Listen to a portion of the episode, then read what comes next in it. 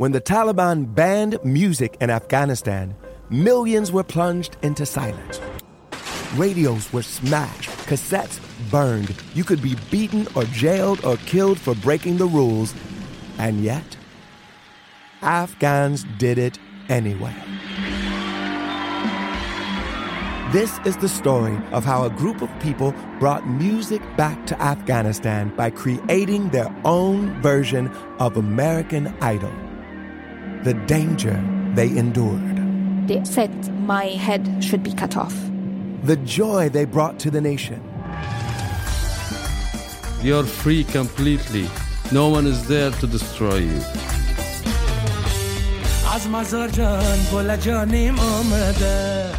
I'm John Legend. Listen to Afghan Star on the iHeartRadio app, Apple Podcasts, or wherever you get your podcasts. A new season of Bridgerton is here. And with it, a new season of Bridgerton, the official podcast. I'm your host, Gabrielle Collins, and this season, we are bringing fans even deeper into the ton. Colin Bridgerton has returned from his travels abroad. Is betrothal written in the stars for the eligible bachelor? Meanwhile, the ton is reverberating with speculation of who holds Lady Whistledown's pen. We're discussing it all. I sit down with Nicola Coughlan, Luke Newton, Shonda Rhimes, and more to offer an exclusive peek behind the scenes of each episode of the new season. Watch season three of the Shondaland series on Netflix. Then fall in love all over again by listening to Bridgerton, the official podcast, on the iHeartRadio app, Apple Podcasts, or wherever you get your podcasts. Subscribe to catch a new episode every Thursday. Hey, girlfriends, it's me, Carol Fisher. I'm so excited to tell you about the brand new series of The Girlfriends. In season one, we told you about the murder of Gail Katz at the hands of my ex boyfriend, Bob. At one point, a woman's torso washed up on Staten Island and was misidentified as Gail. She spent nine years in Gail's grave, and then she just disappeared. It's almost like it's become this moral obligation to find her. And that's what we're going to do find this missing girlfriend and tell her story. With the help of some of your favorite girlfriends from season one, like my producer Anna. Oh my God. My friend Dr. Mindy Shapiro. Hi, it's Dr. Shapiro, and I'd like to speak with the deputy medical examiner. And of course, Gail's sister, Elaine Katz. Having no closure, it kills you. Join us as we try to solve a 35 year old cold case. It's not going to be easy, but it's going to be one hell of a ride. what? I can't believe this. Listen to season two of The Girlfriends, Our Lost Sister on the iHeartRadio app, Apple Podcasts, or wherever you get your podcasts.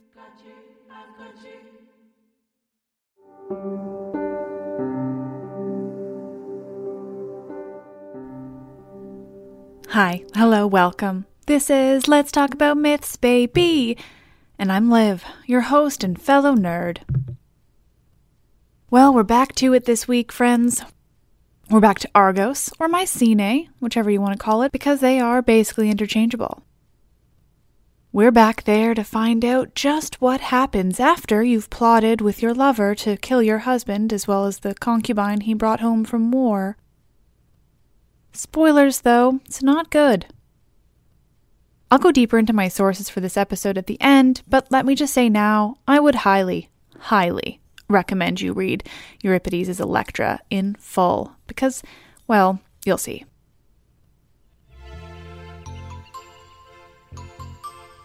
This is episode 45 Electra and Orestes, the angriest, best named children of Greek mythology. The Oresteia, Part 2. Clytemnestra, with the help of her lover Aegisthus, has just killed her husband Agamemnon, as well as Cassandra, the woman he brought home from Troy to be his slave. But how did we get here? There's a curse on the house of Atreus. As I mentioned last week, you can hear a detailed telling of this curse in episode 27, but let's run down real quick just how many awful things this family has done and had done to them. The House of Atreus begins with Tantalus. Tantalus, you'll recall, wanted to test the so called omniscience of the gods, and so he invited them to dinner and, unbeknownst to them, served them his own son. Most of the gods realized the trick before they'd taken a bite, except for poor Demeter, who was distracted. She missed Persephone, who was down with Hades in the underworld, and so she had a bite. The gods restored Tantalus' son, Pelops, to life, but he was left missing a chunk of his shoulder, which they replaced with ivory.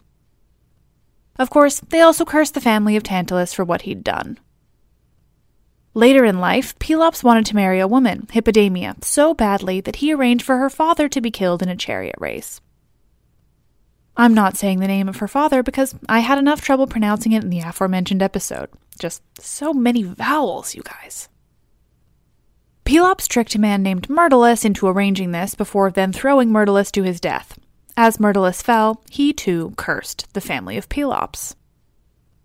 Pelops and Hippodamia's sons are Atreus and Thyestes. And here's where things get real dramatic. The oracle, that damn oracle, says that one of Pelops' sons will be king, and so the competition begins. Again, go back to episode 27 for details, but essentially, there are children being killed and served to their fathers as food, and there's Thyestes, who, also at the behest of the oracle, rapes his daughter, who gives birth to a son named Aegisthus. Meanwhile, Atreus too has two sons, Agamemnon and Menelaus.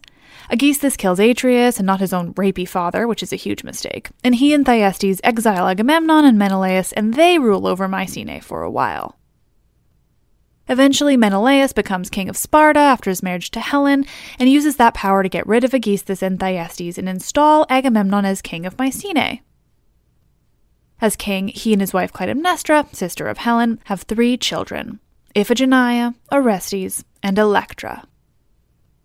But a curse is a curse, and this family has its share of curses against it. Agamemnon's final act of fucking up his own life and his family comes as he prepares to lead the Greeks to Troy to wage war in the name of Helen, Agamemnon's sister in law. The Greeks convene at Aulis, and this is where they plan their war and where they prepare to leave in their ships all together. But just as they want to leave, the wind disappears. For days there is no wind to bring them to their much sought after war. Agamemnon learns how he's expected to fix this. He must be willing to sacrifice his daughter, Iphigenia. And he does, happily. Clytemnestra, though, doesn't appreciate the urgency Agamemnon feels, and she doesn't forgive him for what he's done. And while he's away, not only does she find solace in a new lover, her husband's greatest enemy, Aegisthus, but they plot how exactly they'll both take revenge on this man who's taken so much from them.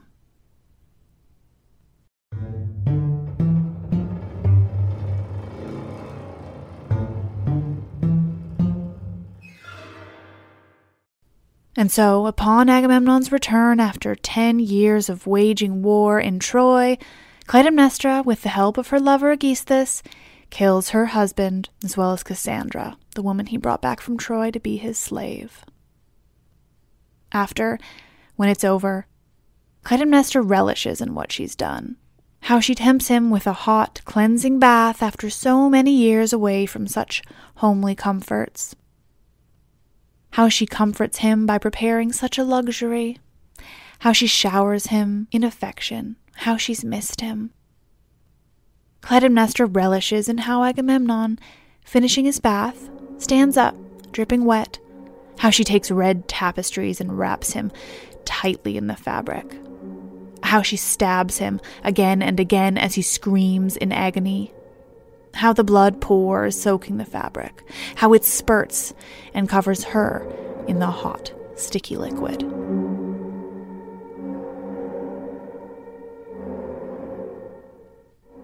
And with that, it's done. Iphigenia is avenged and a weight is lifted from Clytemnestra. The curse, though, the curse on the house of Atreus only grows. Clytemnestra and Aegisthus have killed the king, Agamemnon. They don't try to hide it, either. After the deaths, a battle ensues between Agamemnon's guards and the many supporters Aegisthus has cultivated over his years in Argos. But the battle is over quickly, and Aegisthus is the victor. The people of Argos learn what's been done, but the pair hold all the cards. Clytemnestra is still queen, and now Aegisthus is king. He is, after all, of the house of Atreus. And he's already been king once. He's simply taking back the mantle.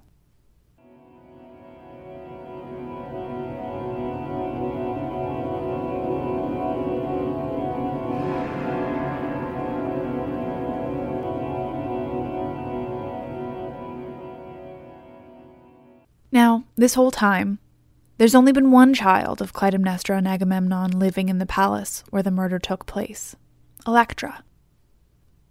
Orestes, the only son of Agamemnon and Clytemnestra, and so the rightful heir to the throne of Argos, has been sent away.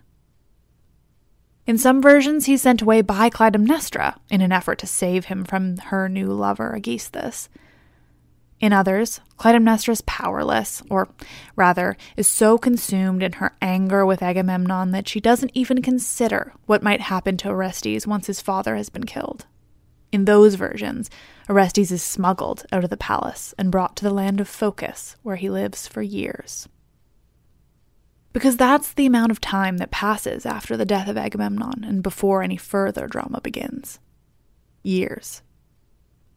Years of Electra being the only child, or rather, now a young woman, left behind in the palace. Her sister sacrificed, her father murdered, and her brother hidden away in another land to protect his own life.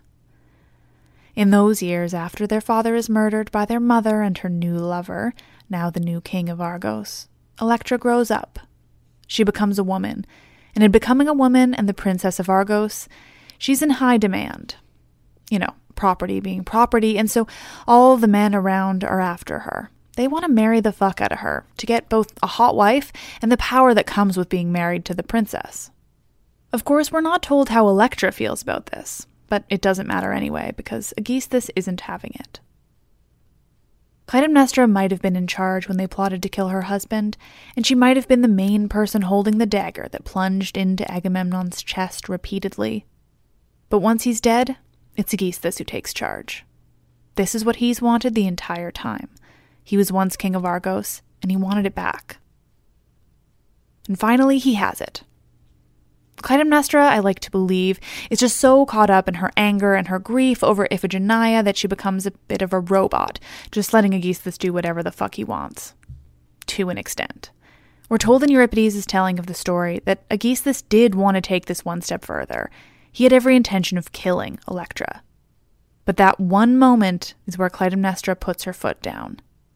He can punish Electra endlessly, and he can keep her from having any sort of life, but he can't kill her. That would be going too far. So Aegisthus does everything but. He means to secure his authority in whatever means possible outside of murder. This includes preventing Electra from truly growing up or going out on her own in any way. Aegisthus doesn't let any of the men of Argos pursue her. He doesn't let her leave the palace even for a moment. And so Electra waits, her life on hold. What she's been left with in Argos doesn't mean anything anymore anyway, though. But the return of Orestes, that could mean everything. Electra, too, hated her father for what he did to Iphigenia, but her mother crossed a line when she murdered him in revenge. And so this is what Electra thinks about all this time what she and Orestes could do to their mother and Aegisthus, if only Orestes would return home to Argos.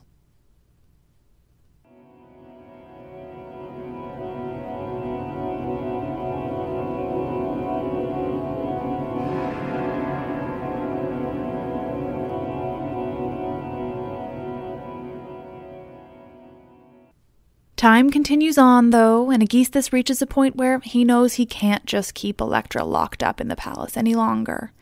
He's in constant fear of her marrying some nobleman and having a child that will, once again, remove him from the throne he's finally gotten back. So he comes up with a more permanent solution to the problem of Electra. Aegisthus marries her off to a poor farmer. And this is where Euripides' play Electra begins. The farmer is of noble lineage, but his family line has fallen very far, and now he's poor and no longer feels he has any nobility left in him. He's gifted with Electra. Property is property, you know. But this is Euripides, and Euripides thought women were actual people. Can you believe it? I love Euripides. You see, this farmer is given Electra as his wife, and you know what he tells us in the first pages of this play? Electra was a virgin when he married her, and she's a virgin now. He doesn't feel he has any right to force her. He references this as due to her nobility, but I'm just going to go ahead and call him a decent guy anyway. Choosing not to rape is quite the rare feat in ancient Greek mythology. The farmer husband of Electra tells us that any man who calls him a fool for not raping her is measuring self control by, quote, his own flawed standards, and that he is the real fool. Anyway, I love Euripides. And then we meet Electra, who is a queen and a badass. She's working her ass off, carrying water to the farm, and when her farmer husband, who doesn't have a name in the play, by the way, I'm not just not saying it, he tells her to take a break, that she does enough, that she is a princess after all. But she tells him that she wants to do her part, that he's such a good friend and such a comfort in her bullshit life that she wants to do everything she can to help out at the farm. Honestly, they have a lovely relationship. It's just warm and friendly and clearly based in mutual respect. Anyway, it's rare as fuck, and I love it. But we only hear of so much normalcy in this couple's lives because, in this moment, two strangers appear by the house.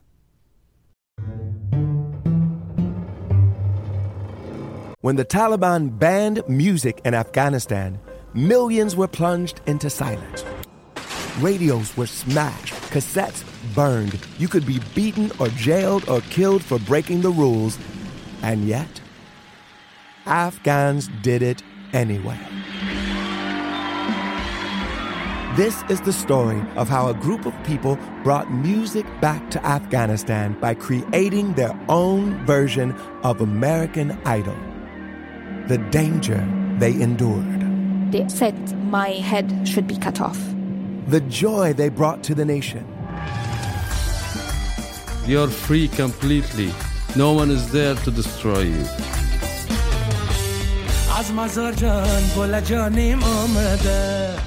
I'm John Legend. Listen to Afghan Star on the iHeartRadio app, Apple Podcasts, or wherever you get your podcasts.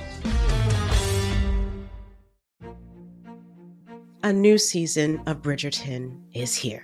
And with it, a new season of Bridgerton, the official podcast. I'm your host, Gabrielle Collins, and this season, we are bringing fans even deeper into the ton.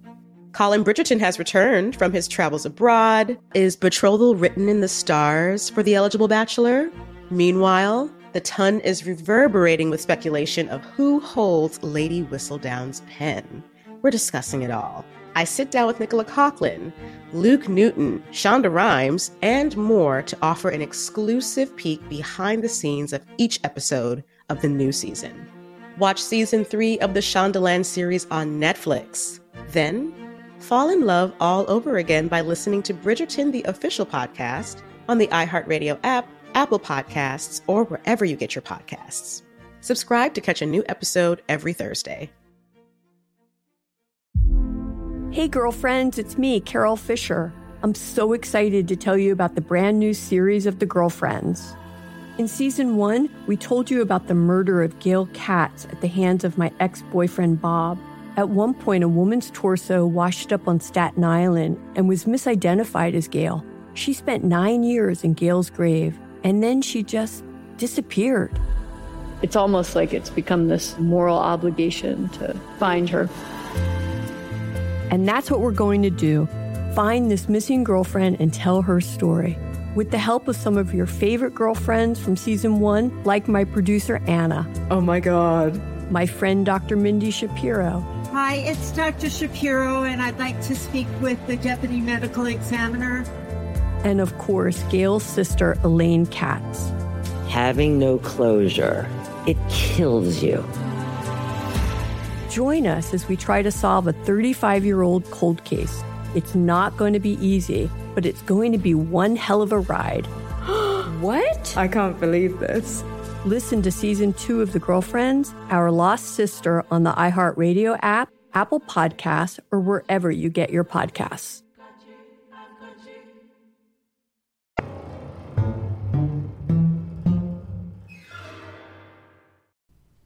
Orestes and his friend Pylades, who has traveled with him from Phocis, are nearby.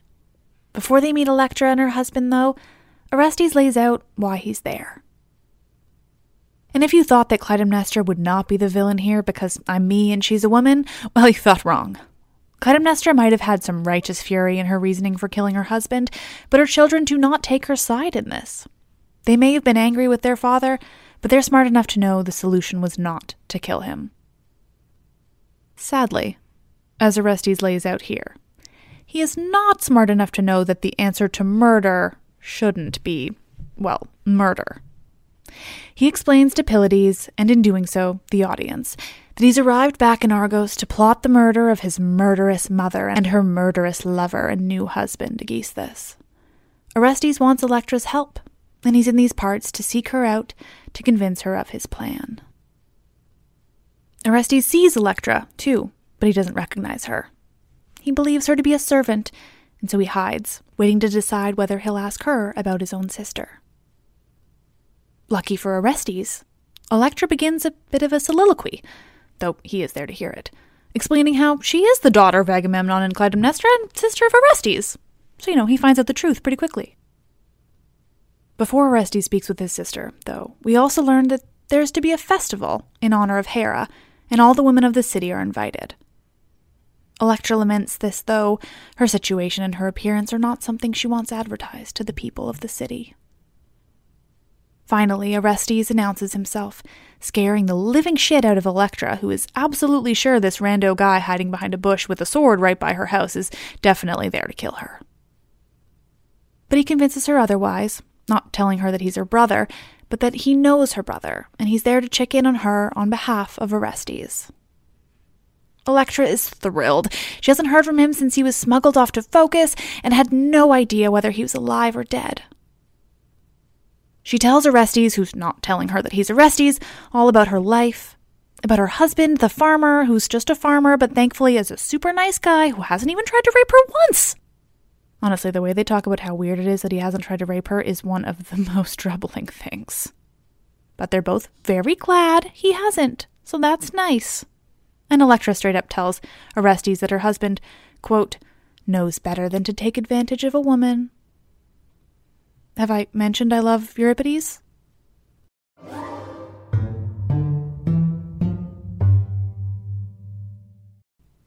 The siblings talk, though Electra still doesn't know she's speaking with her long lost brother. They speak about what's happened since, how Clytemnestra has all but abandoned her children in favor of her new lover, Aegisthus. How they've even had their own children together, making Electra and Orestes even more obsolete than they already were after the death of Agamemnon. Before long, Orestes gets to the point. He asks Electra, hypothetically, if your brother Orestes were to return to Argos, wanting to kill your mother and Aegisthus for what they did to your father, how would you feel? Electra tells him she is absolutely down for that idea. And Orestes continues. If that were to occur, would you be interested in helping Orestes kill your mother? You're damn right, Electra tells him. She'll be happy even if she loses her own life, provided she gets to slit her own mother's throat. Eventually, Electra's farmer husband arrives back at the house and invites Orestes and Pylades in, which causes Electra to be a bit of a bitch, honestly. She points out how unimpressive their home is, and aren't these men too good to be here? Anyway, for all she notes about the respectfulness of her husband and not being a rapist, she treats him like garbage in this moment. Finally, she just sends him off to go find the man who smuggled Orestes out of Argos to begin with, to come meet these men and learn himself that Orestes has survived after all this time. The old man arrives, the one who smuggled Orestes from the palace into Phocis those many years ago. He speaks with Electra outside the house. Orestes, pretending to be somebody who knows Orestes, and Pylades are both inside. The old man has been to see Agamemnon's tomb and has seen what someone left behind. Someone's been there recently, and they both know that no one of Argos would dare go there, not when the man who killed the king sits in his throne. The old man has seen a sheep sacrificed outside the tomb, and a lock of hair left behind by whoever was there, and a footprint, so much evidence that he proposes was left behind by Orestes himself. Electra, though, is a Debbie Downer and has so many reasons not to believe what this old man thinks he's seen. I won't go into the details, but there's a lot of debate about comparing the hair of siblings and the footprints and maybe clothes Electra might have made for Orestes those many years ago. I'll admit I side with Electra on the logic of those things, but she's still being a bit stubborn in not willing to believe that her brother could possibly have been the one who left those things behind. Before long, Orestes and Pylades make their way outside the house to speak with Electra and the old man, who, again, doesn't have a name. I'm not just ignoring it. Who is this man? Orestes asks Electra, who tells him that, of course, this is the man who saved Orestes all those years ago. Why is he looking at me that way? Orestes, who's pretending not to be Orestes, asks Electra. I was wondering the same thing, she replies. Why is he walking around me in a circle looking incredibly curious? Orestes, who's pretending not to be Orestes, asks Electra. But before she can respond, the old man exclaims that obviously this is Orestes. Give your brother a big hug, he tells Electra. And why Orestes would vocalize the questioning look this man is giving him when he knows full well that he is indeed Orestes is beyond me. Like, at this point, who do you think you're fooling, dude? In any event, the ruse is up. Electra is reunited with her brother, and the pair hug mercilessly.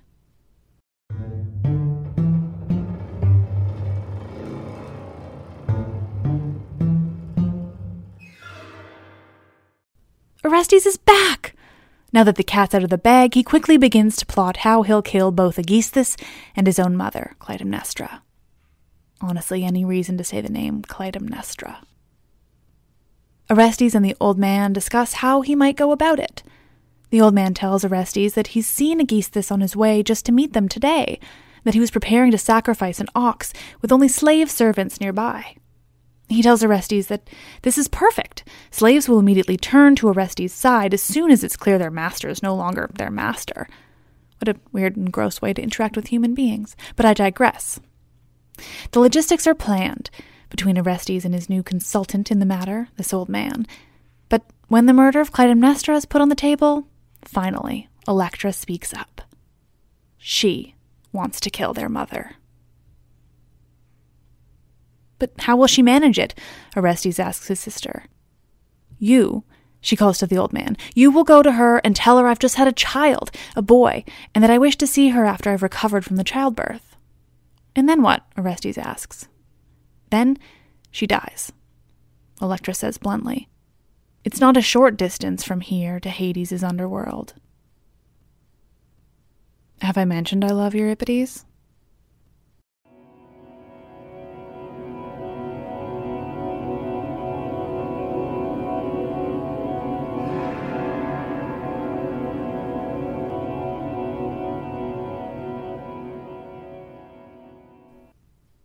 And so, the plan is planned. Everyone knows where they're to go and what's to go down. Orestes and Pylades, with the help of the old man, will locate Aegisthus, where he's mostly alone, only with servants who aren't particularly loyal to him, save for being required to be. They'll find him there, and they'll finish him. Electra, meanwhile, will wait for her mother to visit, believing she's just given birth to a boy. She finishes off their planning by saying that she'll be there, sword in hand. Never will she give in to their enemies, and never will she let herself be walked over. Because she is a badass.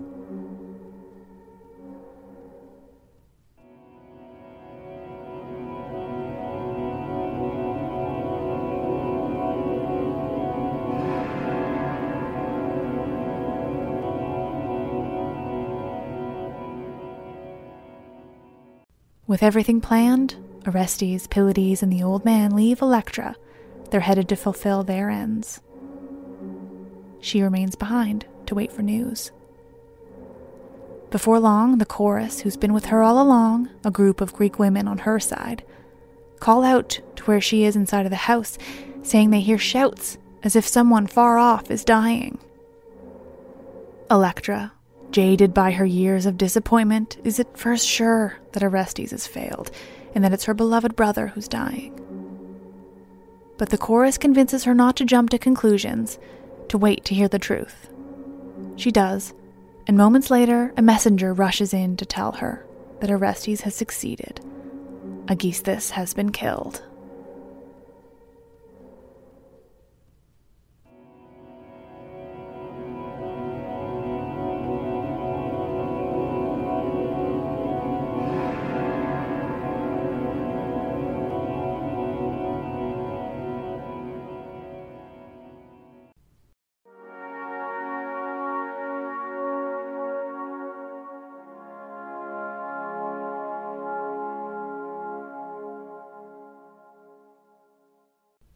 Well, friends, we're deep into one of the darker and more famous stories from the ancient people we love so dearly. Most of today's episode comes from Euripides' Electra. My version is translated by John Davie. The beginning of the episode is from a collection of sources I'll name in a moment, but first I have to tell you more about Euripides. I know I've mentioned my love for him countless times, but today's episode is a great example of why. Both Aeschylus and Sophocles wrote about this portion of the story of the children of Agamemnon and how they handle his murder, but neither of those stories feature Electra as a true lead character. She's just there, being a woman. But in Euripides, his play is about Electra. I wrote a good half of this episode based on other sources one day because I'd realized that somehow I didn't have a copy of Euripides' Electra, I had Aeschylus' libation Bearers and I have Sophocles' Electra, but neither were the version I wanted to tell. Or, I should say, the version that's meant to be told in this particular podcast. Euripides focused on women in an entirely different way from the other tragedians, and where I can choose to use his version, I will. So I delayed finishing the outline for the episode and went downtown first thing to scour three different bookstores in order to find this version of Electra. Love you, Euripides. I wish we could have been friends. Another of the sources for this episode are my often used The Greek Myths by Robin Waterfield. However, I've just noticed that while the book only includes that author on the cover and the spine, there's one page on the inside that has it written by Robin Waterfield and Kathryn Waterfield. I wish I'd noticed this earlier and given credit, but there's the nature of men versus women in this world. The references to a female author on the book aren't nearly as obvious as the references to the male author. Anyway, it's a fine source most of the time, but it's also the source that often has troubling language with regards to the female characters, so it's infinitely imperfect as it is. Of course, I also refer to Edith Hamilton's mythology, Timeless Tales of Gods and Heroes, and, if only vaguely, Sophocles' Electra, translated by David Raeburn. I also want to tell you about a book that came out in the last few years that retells this story beautifully.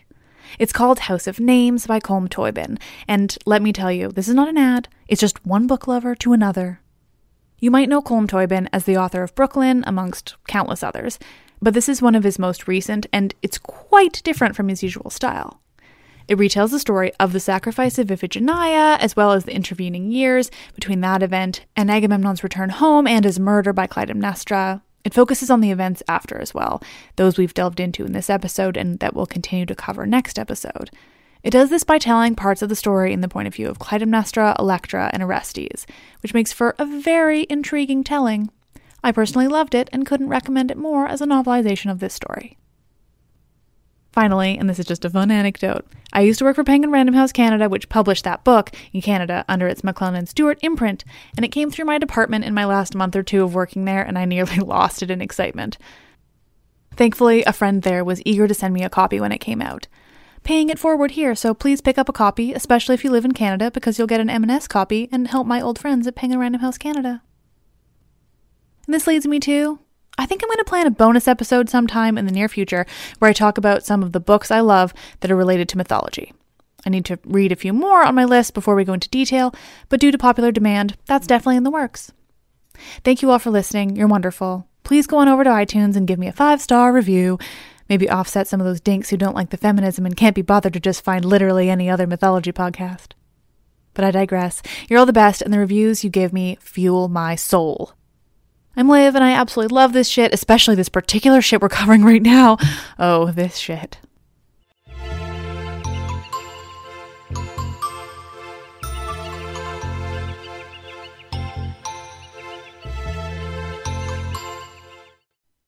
When the Taliban banned music in Afghanistan, millions were plunged into silence.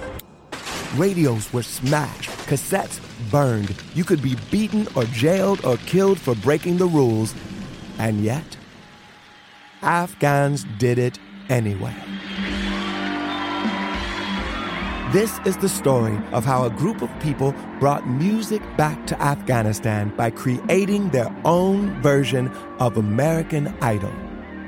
The danger they endured. They said my head should be cut off. The joy they brought to the nation. You're free completely. No one is there to destroy you.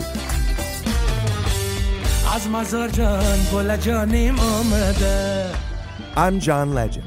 Listen to Afghan Star on the iHeartRadio app, Apple Podcasts, or wherever you get your podcasts. A new season of Bridgerton is here. And with it, a new season of Bridgerton, the official podcast. I'm your host, Gabrielle Collins, and this season, we are bringing fans even deeper into the ton. Colin Bridgerton has returned from his travels abroad. Is betrothal written in the stars for the eligible bachelor? Meanwhile, the ton is reverberating with speculation of who holds Lady Whistledown's pen. We're discussing it all. I sit down with Nicola Coughlan, Luke Newton, Shonda Rhimes, and more to offer an exclusive peek behind the scenes of each episode of the new season. Watch season three of the Shondaland series on Netflix. Then, fall in love all over again by listening to Bridgerton, the official podcast, on the iHeartRadio app, Apple Podcasts, or wherever you get your podcasts. Subscribe to catch a new episode every Thursday. Hey, girlfriends, it's me, Carol Fisher. I'm so excited to tell you about the brand new series of The Girlfriends. In season one, we told you about the murder of Gail Katz at the hands of my ex boyfriend Bob. At one point, a woman's torso washed up on Staten Island and was misidentified as Gail. She spent nine years in Gail's grave, and then she just disappeared. It's almost like it's become this moral obligation to find her. And that's what we're going to do find this missing girlfriend and tell her story. With the help of some of your favorite girlfriends from season one, like my producer Anna. Oh my God. My friend Dr. Mindy Shapiro. Hi, it's Dr. Shapiro, and I'd like to speak with the deputy medical examiner. And of course, Gail's sister, Elaine Katz. Having no closure, it kills you. Join us as we try to solve a 35 year old cold case. It's not going to be easy, but it's going to be one hell of a ride. what? I can't believe this. Listen to season two of The Girlfriends, Our Lost Sister on the iHeartRadio app, Apple Podcasts, or wherever you get your podcasts.